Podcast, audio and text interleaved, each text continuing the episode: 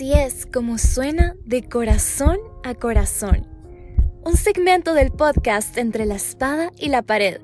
A través de este episodio confiamos en que las heridas de un corazón tienen el poder de sanar a una generación.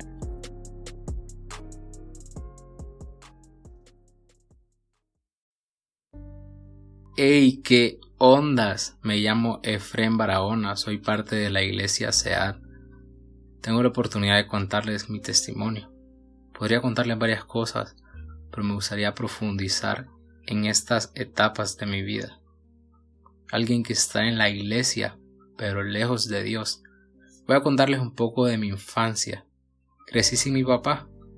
Solamente mi mami se hizo cargo de nosotros, ya que tengo un hermano.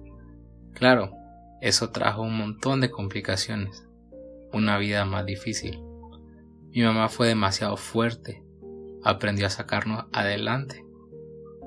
Ha sido mi mejor amiga, pero lo más difícil de ser una madre soltera es que tiene mucho trabajo.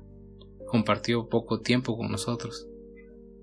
Al suceder eso, yo tenía una vida que ni mi mamá sabía. Iba a fiestas, bebía y ese tipo de cosas. Me tocó vivir en ese momento pues ya crecí un poco, ¿verdad? Me tocó vivir la pérdida de uno de mis mejores amigos. Él se suicidó. Pasaron tantas cosas por mi cabeza. Me preguntaba qué había sucedido, en qué momento mi mejor amigo comenzó a odiar su vida. Pero saben, así como él estaba vacío, yo también estaba de esa forma. No existía un día de mi vida que no me culpase por no haber ayudado a mi amigo. No recuerdo haber tenido una conversación con él y preguntarle cómo estaba, qué tal todo en casa.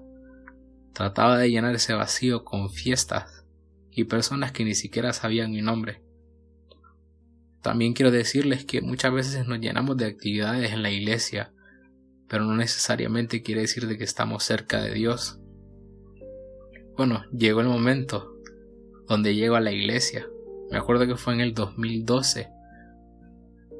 Pero como para mí era súper fácil tener una doble vida con mi familia, se me hizo fácil tener una doble vida en la iglesia.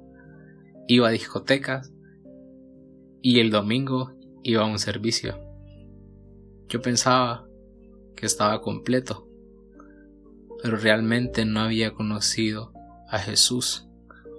Sin duda tenía ese vacío que solamente él podía llenar. Para no hacerles tan larga la historia, tuve la oportunidad de que en esa temporada, cuando llego a la iglesia, conocí a uno de los mejores líderes que pude haber conocido. Se llamaba Max Chandías. Por medio de él pude conocer a Dios de una forma diferente y una forma verdadera. Él era una persona que levantaba, no juzgaba, me animaba y no me señalaba. Cada vez que tenía la oportunidad, él tenía una palabra para mí. Pues lastimosamente él falleció. Fue un golpe duro. Recuerdo la última vez que tuve la oportunidad de verlo. Yo iba súper alegre a contarle de que iba a cantar un evento muy importante. Para algunos dicen que canto, para otros no. Jamás voy a olvidar las palabras no fue una frase, wow. Fue una pregunta. Él me preguntó, pero no dejaba de dar célula, ¿verdad?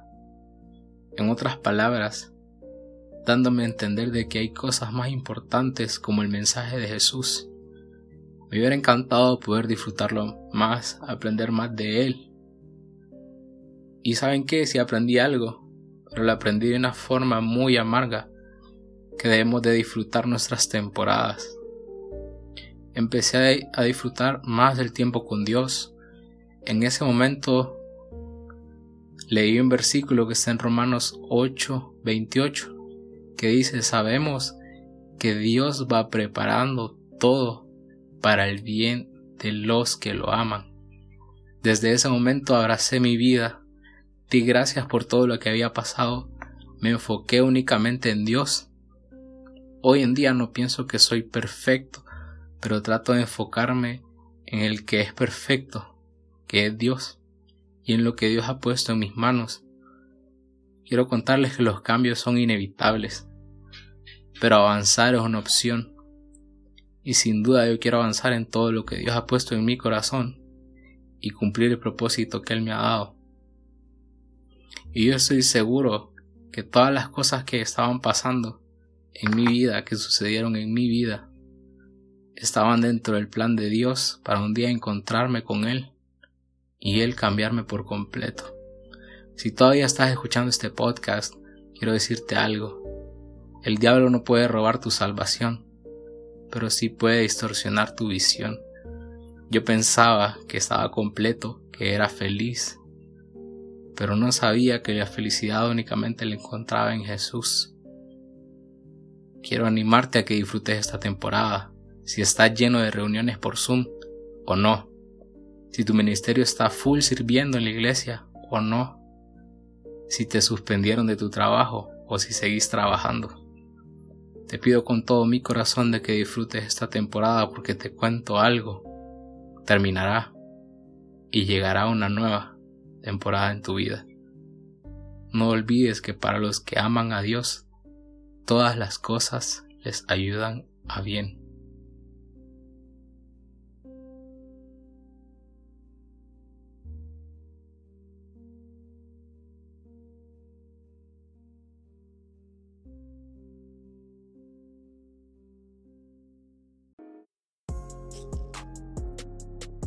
Si algo hace palpitar tu corazón, entonces es algo que vale la pena proteger. Como esta historia, si estás atravesando por algo y te has sentido solo, mándanos un mensaje en nuestras redes sociales. Como familia queremos apoyarte. Y no olvides que tu historia tiene el poder de despertar un palpitar diferente en todo el mundo.